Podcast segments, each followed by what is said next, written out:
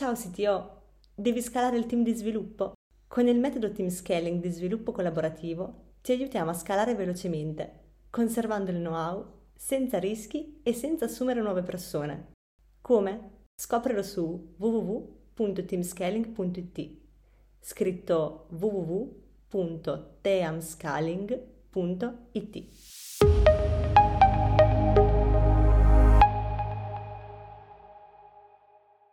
Benvenuti a tutti, benvenuti a questa puntata del Sito Lunch numero 82. Oggi parliamo di turnover insieme ad Alex Pagnoni ovviamente e Gianluca Bate che è il CTO e co-founder di FarmerCure.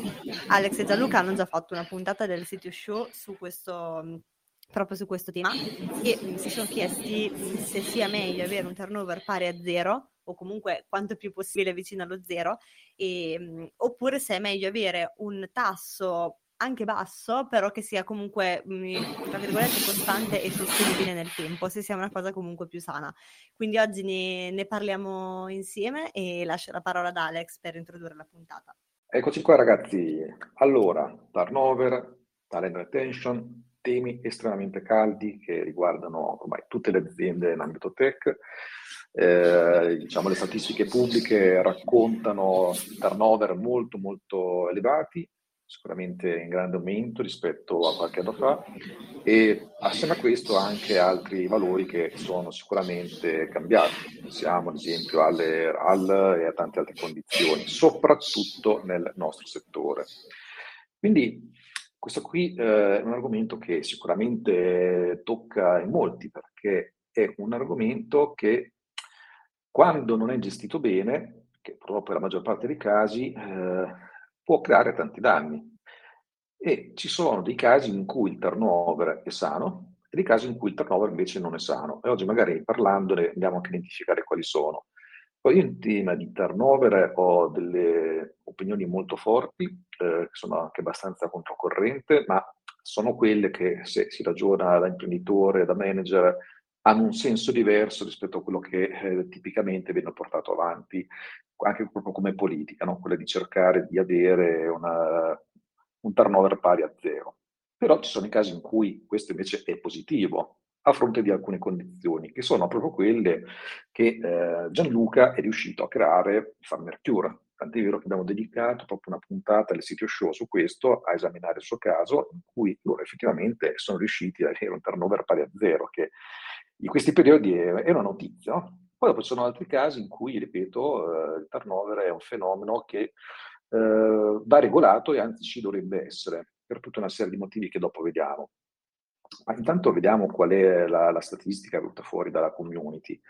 Ora, posto che questo è un tipo di domanda che probabilmente conviene porre a risposta anonima, perché poi magari non sono molti quelli che eh, sono disponibili a far vedere magari anche delle statistiche che non sono tanto favorevoli, perché chiaramente le persone vorrebbero far vedere che la loro azienda, il loro team eh, vanno bene, ma siamo in una realtà in cui le cose non sempre vanno bene. No? Quindi rispetto ai dati che ho io, quelli diciamo di mercato, sono venute fuori eh, statistiche un po' più basse, però diciamo che sostanzialmente abbiamo chiesto qual è la percentuale di turnover nel team tech dell'azienda, considerandolo come percentuale annue sul, to- sul numero totale di persone nel team.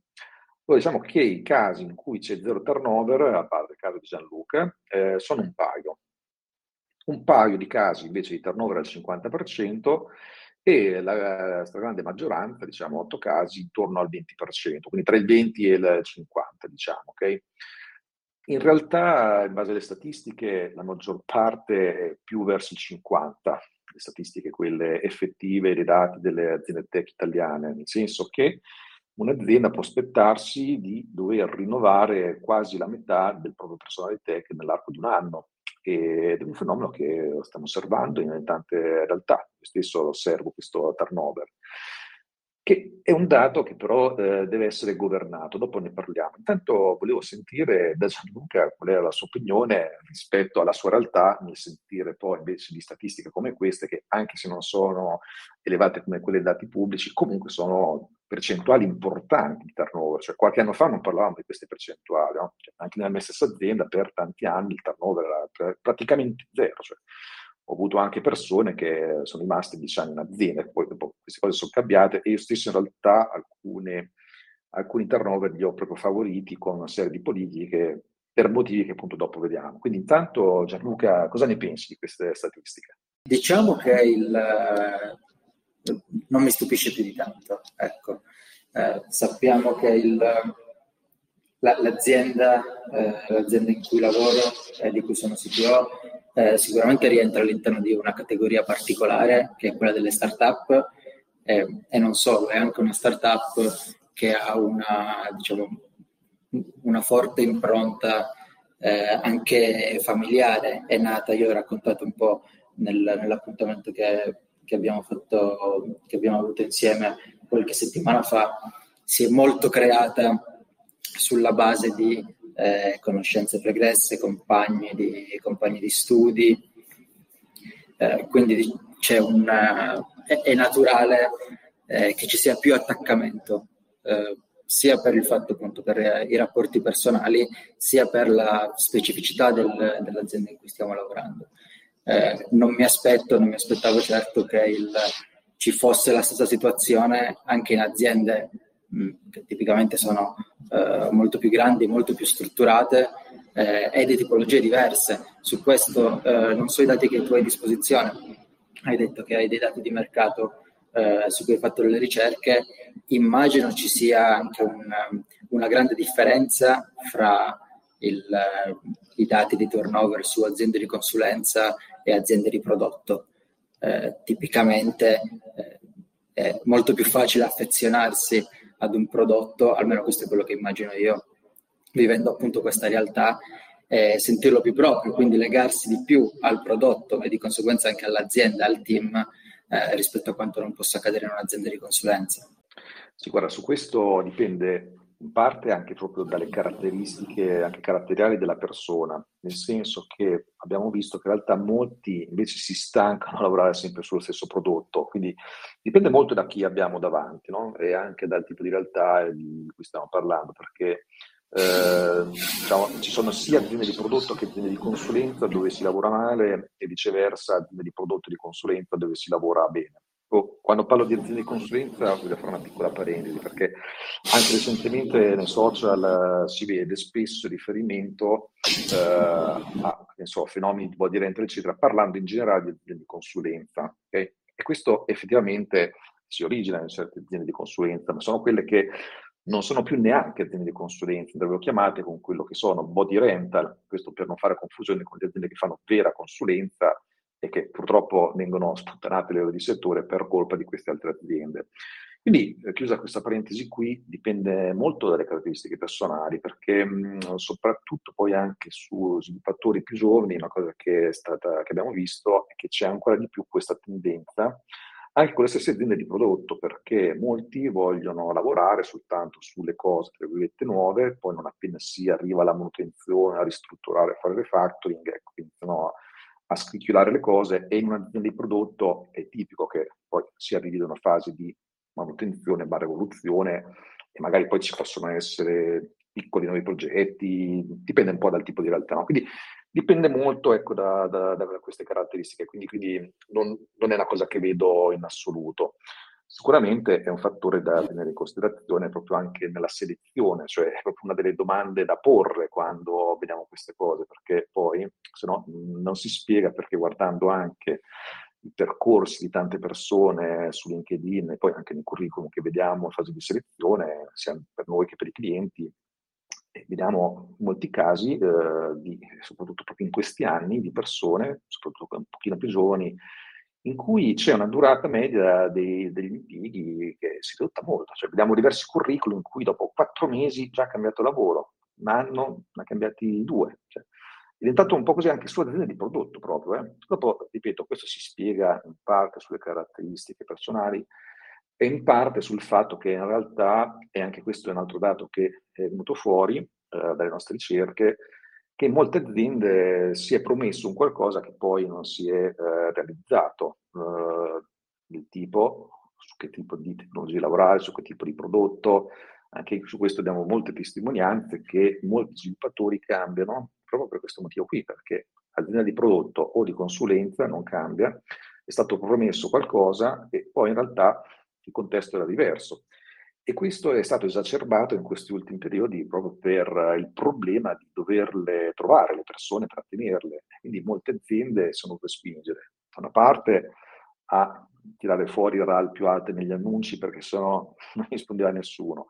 Dall'altra promettere mari monti pur di far venire persone e poi vai dentro, ti trovi in un ambiente tossico, in un ambiente dove non ci sono buone pratiche, eccetera, eccetera, cioè la maggior parte delle aziende, indipendentemente dai tanti proclami.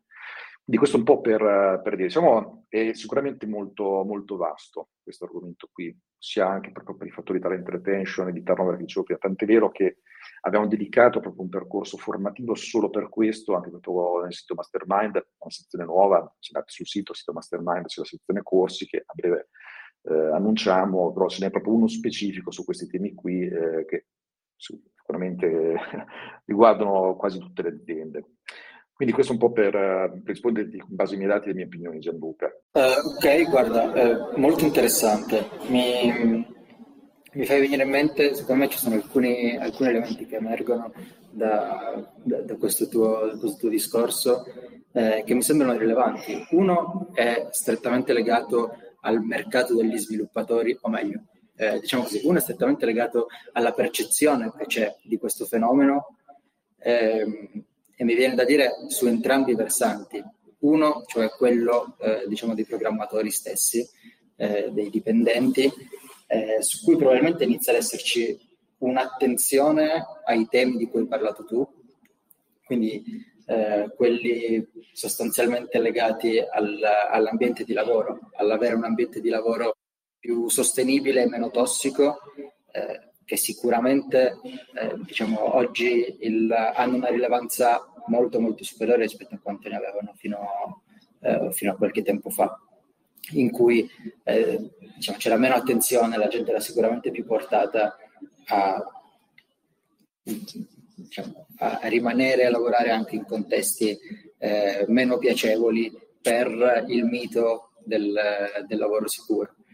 Eh, su questo c'è probabilmente da fare anche un, eh, un approfondimento sulla categoria, poi specifico, vale per tutti, vale per tutte le categorie, poi è chiaro che quella degli sviluppatori, essendo eh, una categoria molto coccolata, molto ricercata, eh, potrebbe, cioè, non, non mi stupirei se i dati dicessero che il, questo fenomeno è ancora ulteriormente esacerbato.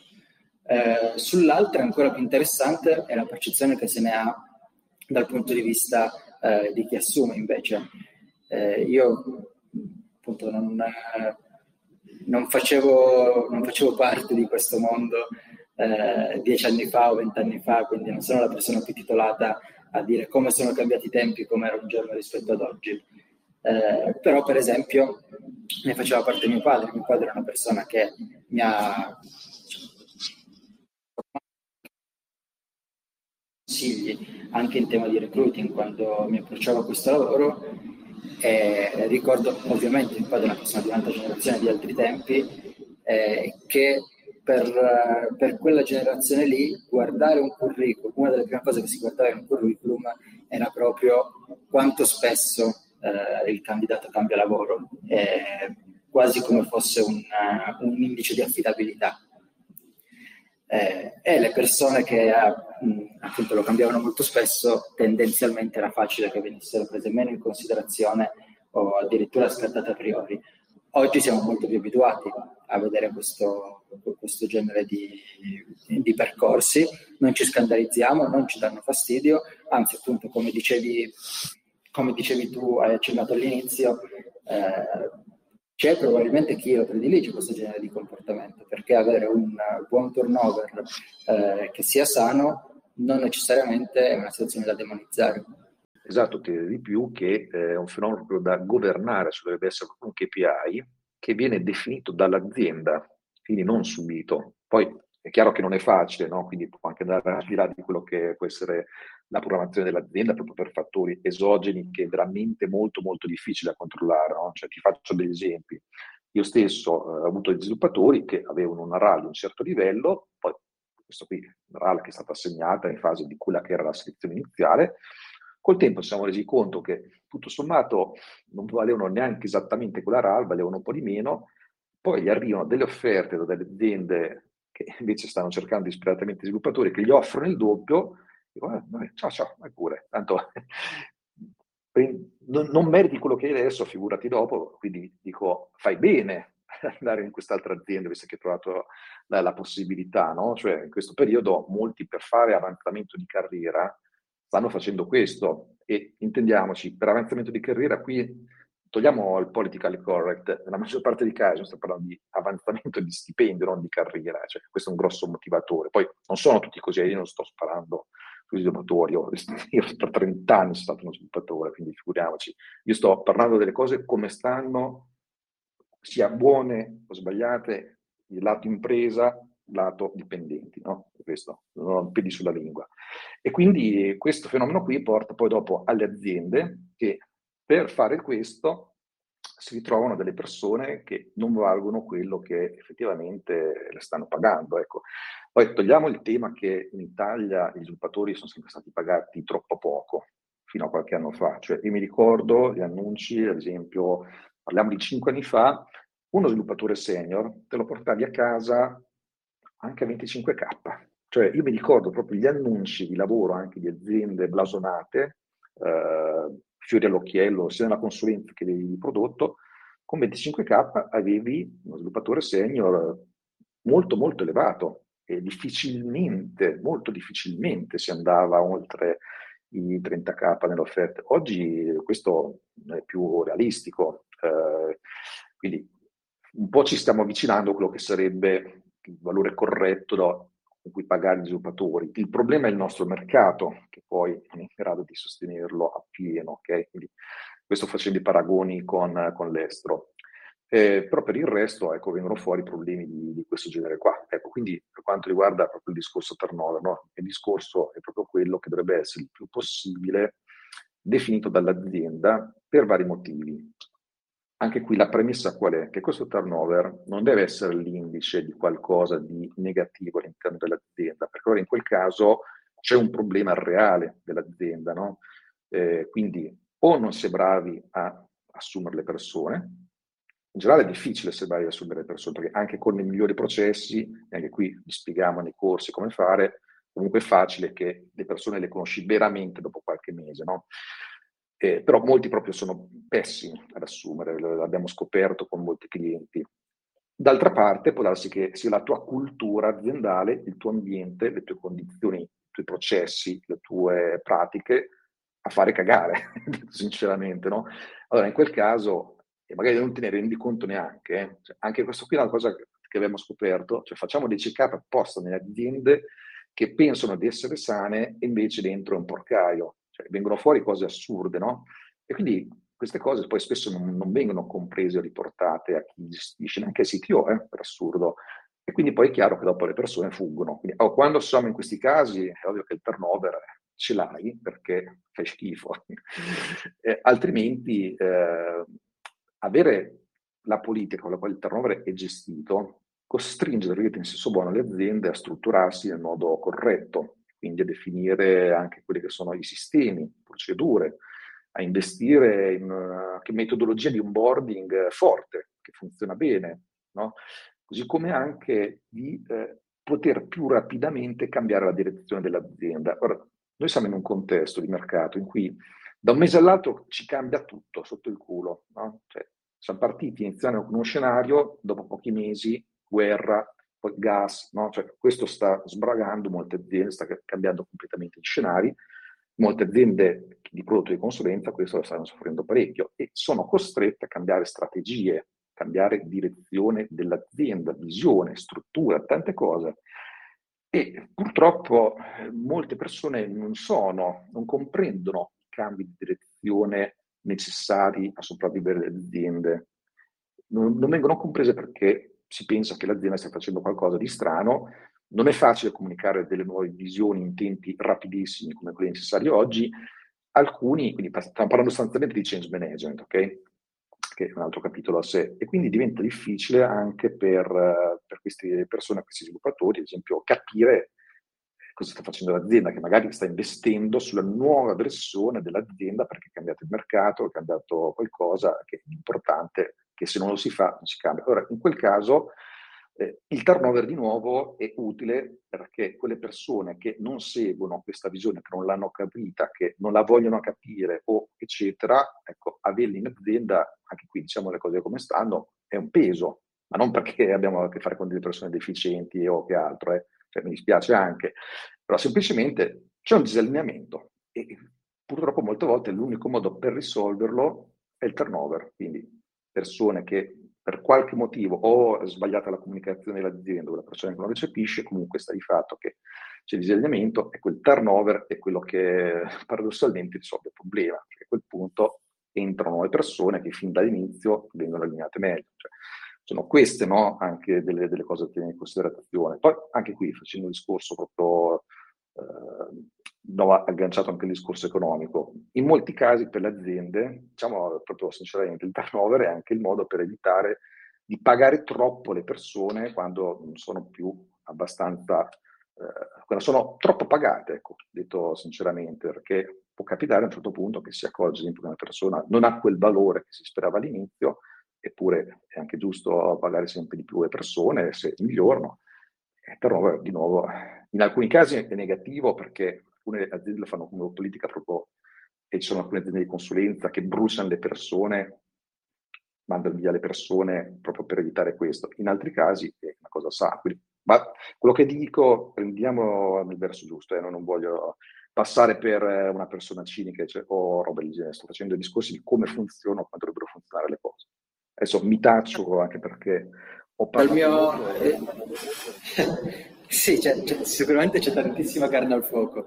Eh, dall'altra parte però devo dire che è un, uh, è un punto di vista, una prospettiva eh, veramente interessante, soprattutto quella che riguarda il, il change management e quindi eh, il fatto che cambiare le persone probabilmente possa essere il modo eh, più, più semplice, più immediato per riuscire a far cambiare direzione all'azienda. Questo è verissimo.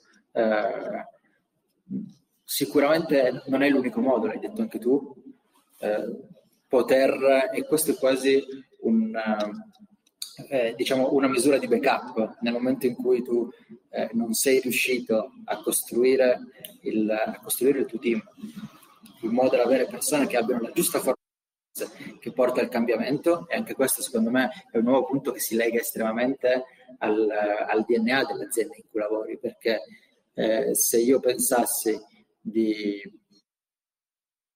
persone che in qualche modo resistono al cambiamento, eh, per il tipo di azienda che ho fondato dovrei pensare di aver completamente fallito perché noi siamo eh, in quanto startup, ma ancora di più in quanto startup che sta cercando di costruire un qualcosa di nuovo che sul mercato non esiste, proprio come modello mentale.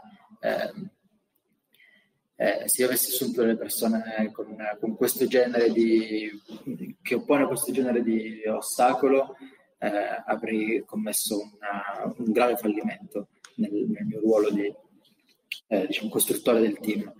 Eh, quindi prima di tutto viene il fatto di scegliere le persone giuste e anche dell'essere in grado di eh, formarle, di trasmettere quelli che sono i valori dell'azienda e della crescita che si vuole sostenere. Eh, dall'altra parte però non posso non riconoscere che il, certa, un certo grado di resistenza al cambiamento eh, sia endemico. Non puoi, non puoi, pensare anche la persona più portata eh, che ha interiorizzato meglio il modello di crescita, eh, una parte di eh, abitudinarietà o anche solo di affezione a quello che si è costruito e quindi di resistenza al, in casi in cui a noi capita più spesso, più spesso di quanto prevedessimo quando abbiamo iniziato, di dover distruggere o abbandonare qualcosa che abbiamo fatto. A livello emotivo sono sicuramente momenti molto, molto coinvolgenti, il team li soffre, eh, proprio perché da una parte eh, io fino adesso eh, decantato in tutti i modi quanto il mio team sia affezionato al prodotto il fatto di essere così affezionato al prodotto, appunto, eh, ci sono momenti in cui ti si può ritorcere contro. Quindi eh, quel punto di vista lì è sicuramente molto interessante, eh, da prendere in considerazione. il, si lega tra l'altro al fatto che eh, ci sono momenti e momenti naturalmente nella vita di un'azienda, eh, momenti e momenti significa anche dimensioni e dimensioni. Eh, tante del, degli scenari che hai descritto tu adesso credo siano, siano molto più evidenti in aziende. Tu hai parlato molto di struttura di organizzazione. Eh, struttura e organizzazione, io un po' l'ho accennato l'ultima volta che ci siamo parlati. Eh, per noi eh, la parola struttura ha un significato completamente diverso ogni sei mesi. Eh, l'organizzazione, se dovessi pensare ai primi, ai primi mesi o al primo anno di Barbecue, se ci penso oggi mi viene da dire che struttura ce n'era zero, eh, quindi questi problemi di organizzazione allora era prematuro. Immagino oggi, eh, mi sembra di, invece di essere su un livello completamente diverso, sono sicuro d'altra parte che se noi ci risentiamo qui anche solo fra un anno, eh, avrò un'opinione molto diversa di qual è il grado di, di struttura di organizzazione che abbiamo oggi. Quindi questo perché questo, questo inciso.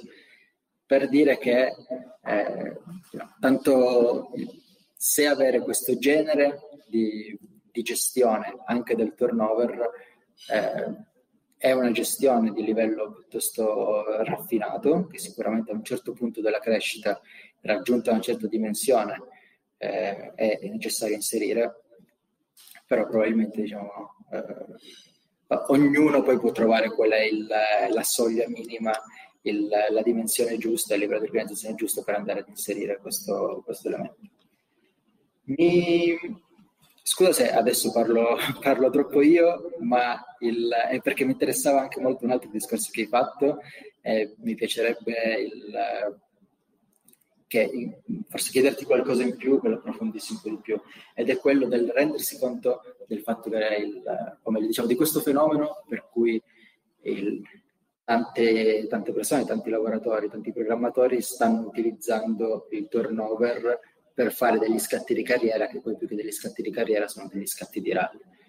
Eh, mi sembra di aver capito dal tuo discorso che in molti di questi casi le RAL che si vengono a ottenere, poi nell'esempio che hai fatto tu, siano poi RAL che non corrispondono al reale eh, valore di mercato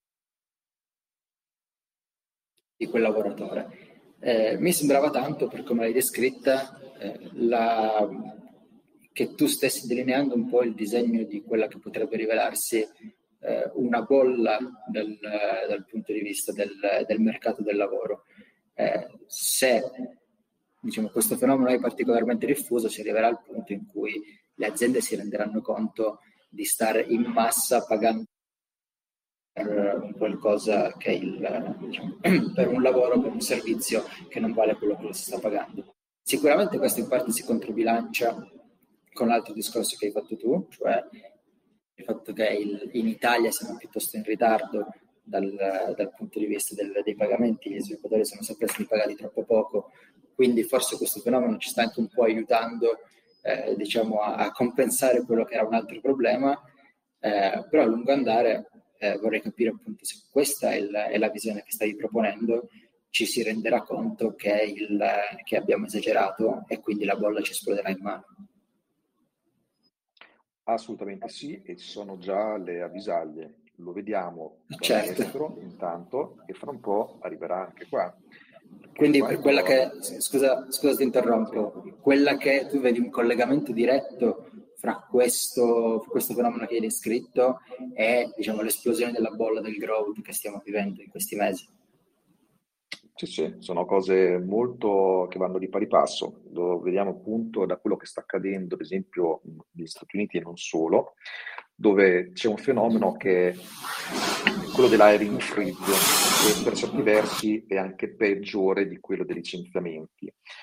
Eh, sta di fatto che anche le big tech si sono accorte in molti casi di avere in pancia una serie di persone questo qui anche per scelte sbagliate in termini proprio di, di definizione delle politiche di assunzione, eh? cioè il fatto di pensare di dover scalare assumendo un sacco di persone quando poi invece bisogna mirare più ad altri tipi di, di, discorsi. Comunque sta di fatto che eh, molte aziende questo l'hanno compreso e perciò hanno fermato le assunzioni, altre stanno anche proprio licenziando. In questo momento in Italia siamo in una situazione che per gli sviluppatori è estremamente favorevole ancora, ma che se andiamo avanti così, a un certo punto potrebbe rivelarsi insostenibile, perché ancora l'Italia non è pronta per questo, in realtà non solo l'Italia, non è pronta e in più stanno cambiando dei scenari di mercato, perché abbiamo quelle che prima delle start-up, che sono delle aziende che ad esempio hanno potuto eh, diventare molto grandi, espandersi eh, in funzione di quello che è accaduto col Covid, poi con l'allentamento delle restrizioni è crollato il mercato sotto e non si giustificava più quel grosso investimento che hanno fatto in tech, sviluppatori, eccetera, e a un certo punto saranno costrette a mandare a casa le persone, quindi si troveranno con costi del lavoro non più sostenibili per loro e a quel punto le conseguenze sono, sono ovvie. Ecco. Quindi in molti casi le aziende in questo momento dovrebbero fare attenzione a voler assumere a tutti i costi le persone, cioè devono pensare molto bene a questi scenari, perché poi è facile che fra qualche mese se ne vadano a pentire e a quel punto anche per gli sviluppatori lo scenario cambierà. Infatti anche per questo, proprio in questi ultimi mesi, ho la sensazione che molti questo l'abbiano capito e stanno a maggior ragione cambiando frequentemente lavoro. Cioè, noi ogni giorno facciamo svariati colloqui per tanti motivi e questo sta emergendo tantissimo. E anche per questo si vedono proprio durate dei lavori che si misurano in mesi ultimamente e stanno cercando di, eh, in molti casi, prendere l'offerta migliore che c'è in quel momento, consapevoli che fra un po' queste condizioni potrebbero non esserci più. Quindi è questo quello che vediamo. Ti confermo Gianluca. Quindi pensi che, quindi pensi che anche in Italia, diciamo, in questo gioco di compensazione di cui parlavamo prima, il fenomeno del, di quella che abbiamo chiamato de, della bolla del, degli stipendi che sta crescendo abbia già non solo compensato il ritardo che avevamo, ma anche in Italia ci abbia già portati eh, ad essere una situazione critica sull'altro versante. Direi di sì, e in più sta facendo eh, accelerare anche altri fenomeni, ad esempio le cose tipo low code, no code, proprio perché sempre di meno le aziende possono permettersi gli sviluppatori, stanno guardando delle alternative che fino a prima magari non erano mature, non avevano preso in considerazione e che adesso invece iniziano ad essere più appetibili. E quindi questo a sua volta potrebbe ritorcersi, fare un po' uno studio sui grandi numeri, anche proprio sul mercato degli sviluppatori. Cioè, da una parte c'è il tema che dura da anni, no? quello che si dice sempre che gli sviluppatori, ogni riga di codice che scrivono è un posto di lavoro in meno per loro, no? perché automatizzando sempre di più, bla bla bla, eh, adesso questa è anche un po' un'iperbole, però fino a un certo punto. E quindi questo qui sta facendo nascere le esigenze di anche altri utilizzi di servizi, eccetera. E, tanto su questo fai pure tutte le domande che vuoi, però volevo sentire se c'era anche qualcuno eh, collegato oggi che voleva dire la propria, proprie esperienze o opinioni differenti, così ne discutiamo, poi dopo mai continuiamo. Eh, sarebbe carino tra l'altro vedere se c'è qualcuno di, quei, diciamo, di quelle altre persone eh, che hanno detto di avere turnover o molto bassi o molto alti, eh, che cosa hanno, se hanno qualcosa da aggiungere a questo discorso. Ciao, sono, sono Roberto.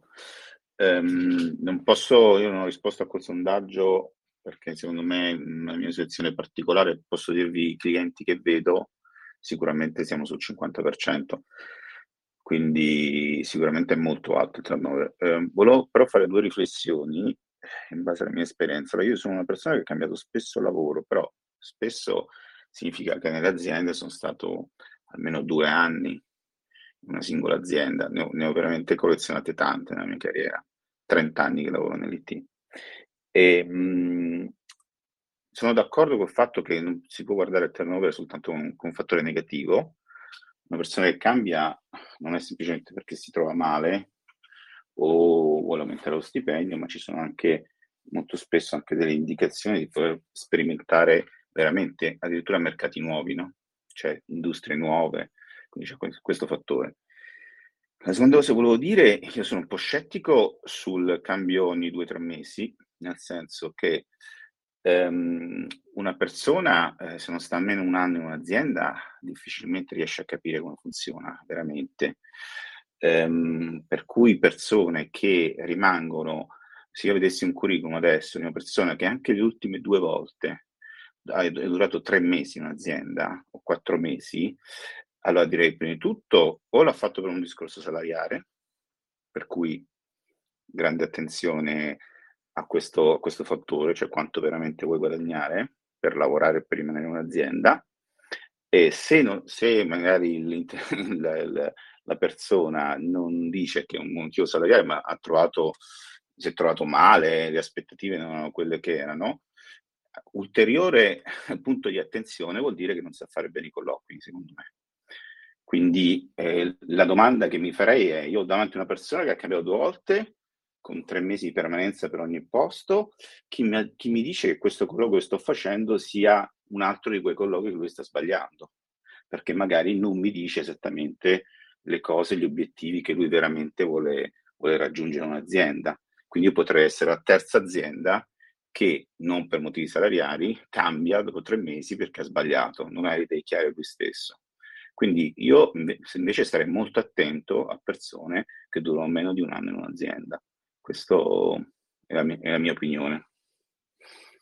E mi fermo qua.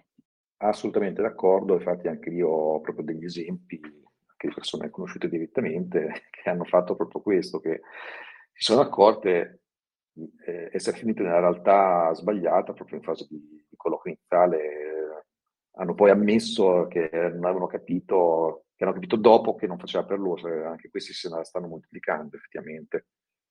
Sì, tu, tu sì, già cosa quello, ne quello, no, scusa Alex, di, quello sono no, d'accordo, Roberto. però sì. no, no, ti volevo dire, sono, questo è capitato anche a me, nelle lunghe carriere, nelle tante aziende ho cambiato, una volta sono rimasto due mesi perché avevo proprio toppato completamente posto. Allora, può succedere, nel senso, me una persona dice, guarda, io sto solo tre mesi in azienda precedente, perché effettivamente c'è stato un problema, non ci siamo capiti, okay, vabbè, quello va bene, ma se io vedo un curriculum che le ultime due o tre volte si è comportato così, cioè per me un, secondo me è un campanello d'allarme rosso. Cioè, mh, mm, appunto come dicevo prima, o lui sta facendo per un discorso semplicemente di RAL, e allora attenzione a, a quel fattore, oppure lui sbaglia colloqui, cioè in qualche maniera non, non, esprime esattamente quali sono i suoi desideri. Io potrei essere appunto la, la terza azienda che, su cui lui sbaglia, quindi secondo me non è assolutamente una cosa positiva. Se l'ha fatto più volte, intendo dire. Eh. Eh, non ho molto da aggiungere in realtà, sono molto d'accordo con, eh, con il discorso che fa Roberto, Sicur- anch'io vedrei un, un curriculum simile come un grande campanello d'allarme e concordo anche con la, sua, con la tua, Roberto, interpretazione del problema, cioè quella, eh, se non è una questione di RAL, come dici tu, c'è un problema di come si fanno i colloqui. Per me il, il colloquio è, una, è, un punto fondamentale il, per, per, conoscere una persona, capire se la persona adatta all'ambiente in cui, in cui lo sto inserendo oppure no. Eh, per, per tanti motivi, ti direi. Il, una persona, eh, mettiamolo così, non sono molto a mio agio io con il vedere il colloquio eh, troppo dal punto di vista di una negoziazione in cui si sta seduti da due parti diverse di un tavolo, perché eh, chiaramente non sto dicendo che questa componente non debba esserci perché non è possibile. Si arriva a parlare di, di responsabilità, si arriva a parlare di RAL, quindi una componente di negoziazione è fondamentale. Ma il è necessario che, il, che, quell'appuntamento sia visto nel modo più aperto e sincero possibile, proprio perché una persona deve essere messa nelle condizioni di farlo ed essere in grado di eh, riuscire a esprimere apertamente tutte quelle che sono le sue ambizioni e le sue necessità, in modo anche che serenamente dall'altra parte si possa dire il, la mia azienda eh, è in grado, ha intenzione di venirti incontro su, su queste tue necessità, eh, oppure guarda, eh, su questa cosa qui eh, o fai, fai, un passo indietro tu e accetti che non mi incontro su questo, oppure non siamo, non siamo fatti uno per l'altro, accettiamolo da subito e cambiamo strada. Si lega sicuramente anche tanto al discorso di eh, cambiare, eh, specificatamente per gli sviluppatori, cambiare azienda per poter sperimentare delle, delle nuove tecnologie. Eh, è un qualcosa di sicuramente molto, molto bello, molto peculiare agli sviluppatori, è giusto eh, ed apprezzare il fatto che eh, gli sviluppatori siano portati a voler, a voler conoscere sempre di più per motivi che non stiamo a ripetere legati a quanto in fretta cambia e quanto sia necessario tenersi aggiornati. Sarebbe altrettanto interessante raccogliere un po' di, me, un po' di opinioni su quanto sia poi però responsabilità delle aziende che assumono gli sviluppatori eh, andarli incontro su questo fronte.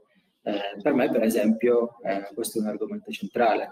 Eh, io ho assunto delle persone che hanno espresso questa necessità e in qualche caso, eh, diciamo, ho trovato, messo, ho speso molte energie nel, nel cercare il giusto trade-off tra il non cambiare troppo perché cambiare troppo è un qualcosa che il, eh, se esageri ti porta a rallentare, a fare più volte le stesse cose, eh, dall'altra parte però concedere il concedere, concedere non è il verbo sbagliato perché da una parte si concede nel senso che lo si fa per loro, per la loro crescita, per gli sviluppatori, dall'altra invece il, è un bene per l'azienda stessa che ci sia eh, continuamente si inserisca nuova conoscenza, si faccia nuova formazione, si cambiano tecnologie per sperimentare che cosa c'è di nuovo e come può impattare sulla nostra crescita. Sì, guarda, su questo non dimentichiamoci mai che anche questa è un'altra cosa che è emersa dalle ricerche che abbiamo fatto. Gli sviluppatori tendenzialmente sono persone molto curiose, non tutte, però buona parte lo sono. E quindi loro in primis sono, e lo so perché anche per me è così, no? Cioè, anche a me è sempre piaciuto vedere cose nuove e scoprire nuove architetture, nuovi linguaggi, nuovi pattern, eccetera. Quindi questa è proprio una delle caratteristiche che contraddistingue molto gli sviluppatori. Quindi a maggior ragione, eh, da una parte, o è l'azienda che riesce a garantire questo, no? quindi riuscire a soddisfare questa curiosità, pur sempre in certi limiti, perché poi comunque magari il prodotto tendenzialmente è quello, le tecnologie tendenzialmente saranno quelle, non è che poi si può stravolgere completamente per, per andare incontro a questo, no? Un mix di quello che si riesce a fare. E dall'altra è anche proprio nella natura dei programmatori spesso voler cambiare lavoro anche per sperimentare cose diverse. Quindi comunque da una parte serve un, una cosa naturale in sé, ecco, quindi quindi anche qui molto proprio delle caratteristiche peculiari della persona, però è una cosa che, ripeto, contraddistingue abbastanza il nostro settore della curiosità di voler scoprire e fare cose diverse nel tempo. Sì, lo confermo. Prego, prego. Vorrei...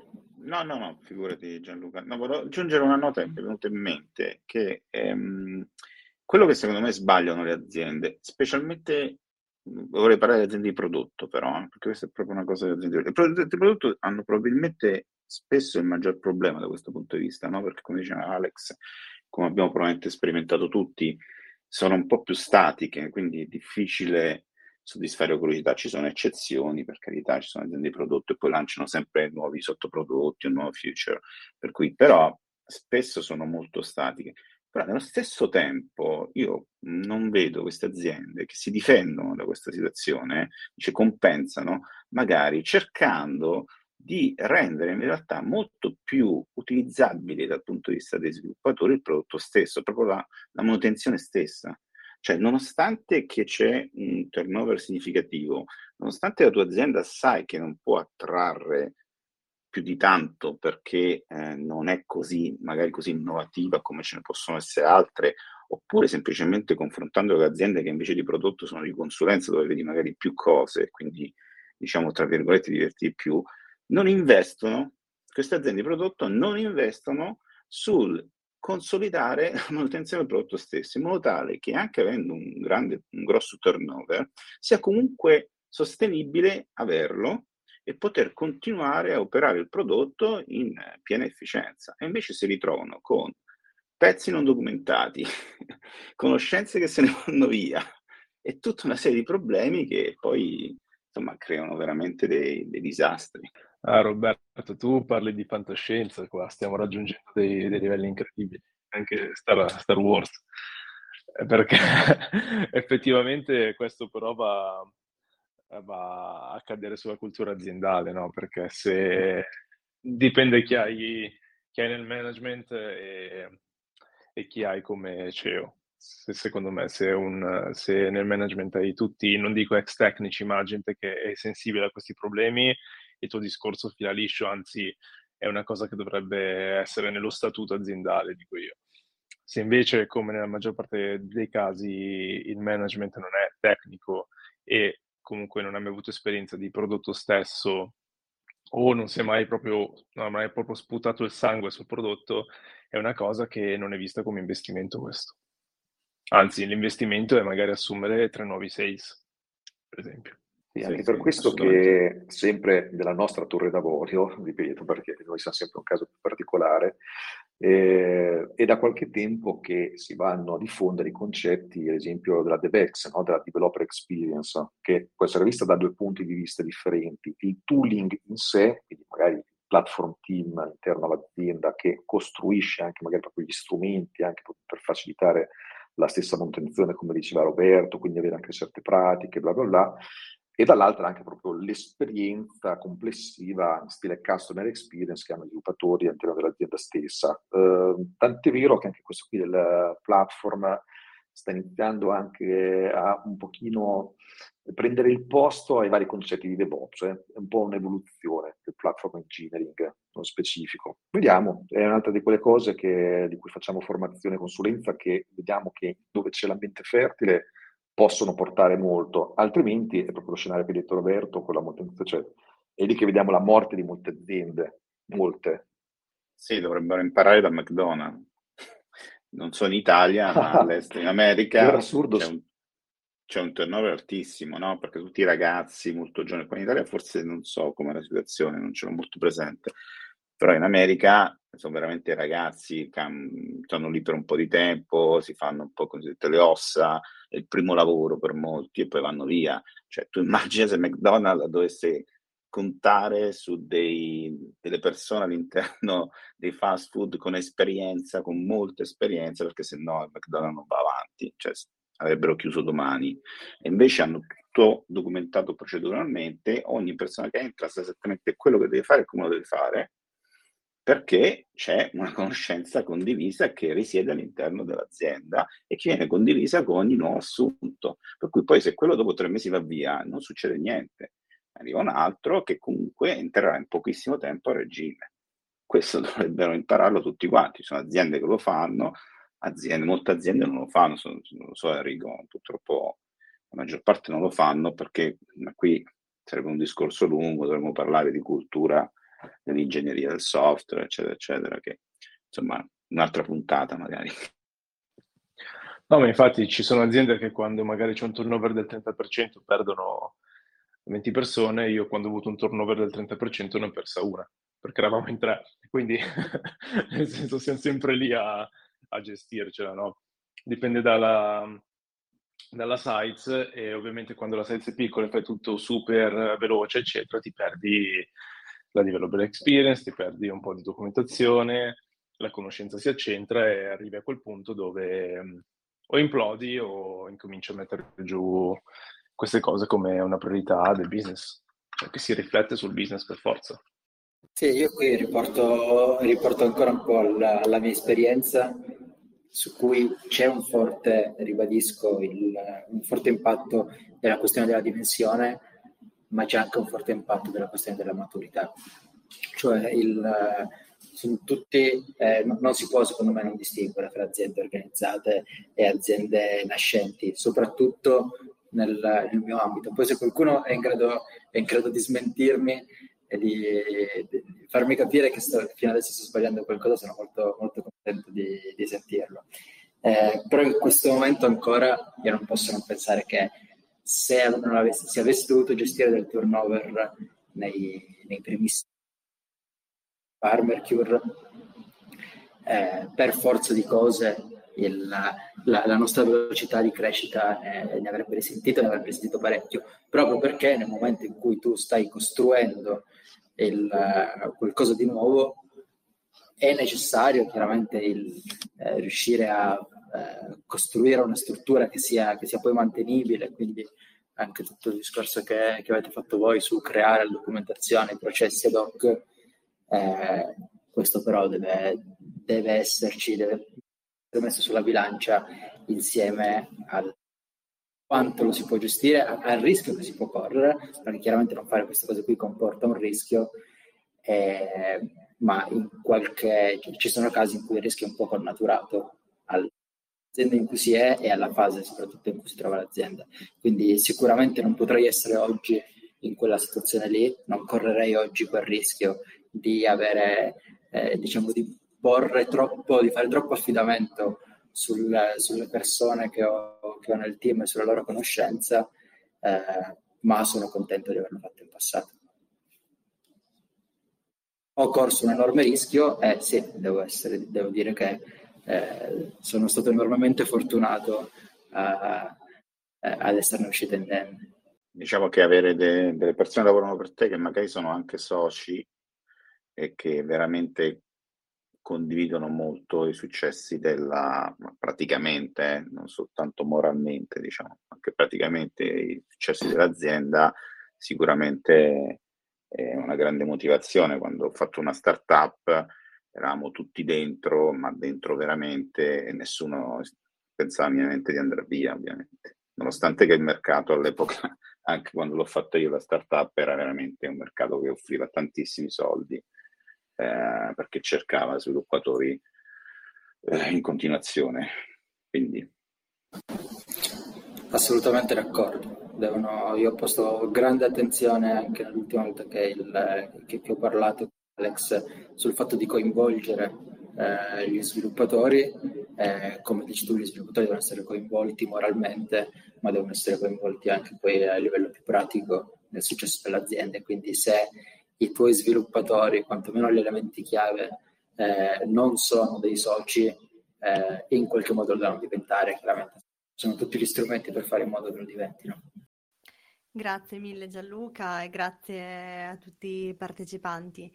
Io, se non ci sono altre domande o spunti di riflessione, chiuderei la puntata Ringrazio tutti voi per aver partecipato, ringrazio Gianluca per essere stato nostro ospite e Alex per aver condotto la puntata. E, vi ricordo un paio di cosine come al solito prima di chiudere e vi ricordo ancora una volta, per l'ultima volta, la community call di, di domani, giovedì 10 novembre alle 18. Parleremo di, eh, de- delle tre sfide principali che affrontano i CTO e di come affrontarle insieme a Jason Nobel che è il CTO e co-founder di CTO Academy. Potete registrarvi dal sito del CTO Mastermind oppure trovate il link sul canale events della community.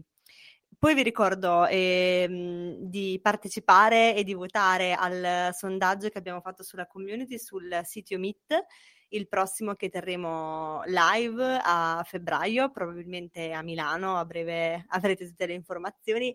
Abbiamo fatto un piccolo sondaggio per capire qual è l'ora che preferite tra il pomeriggio, l'aperitivo, la cena, quindi eh, votate, votate pure, esprimete pure anche la vostra preferenza.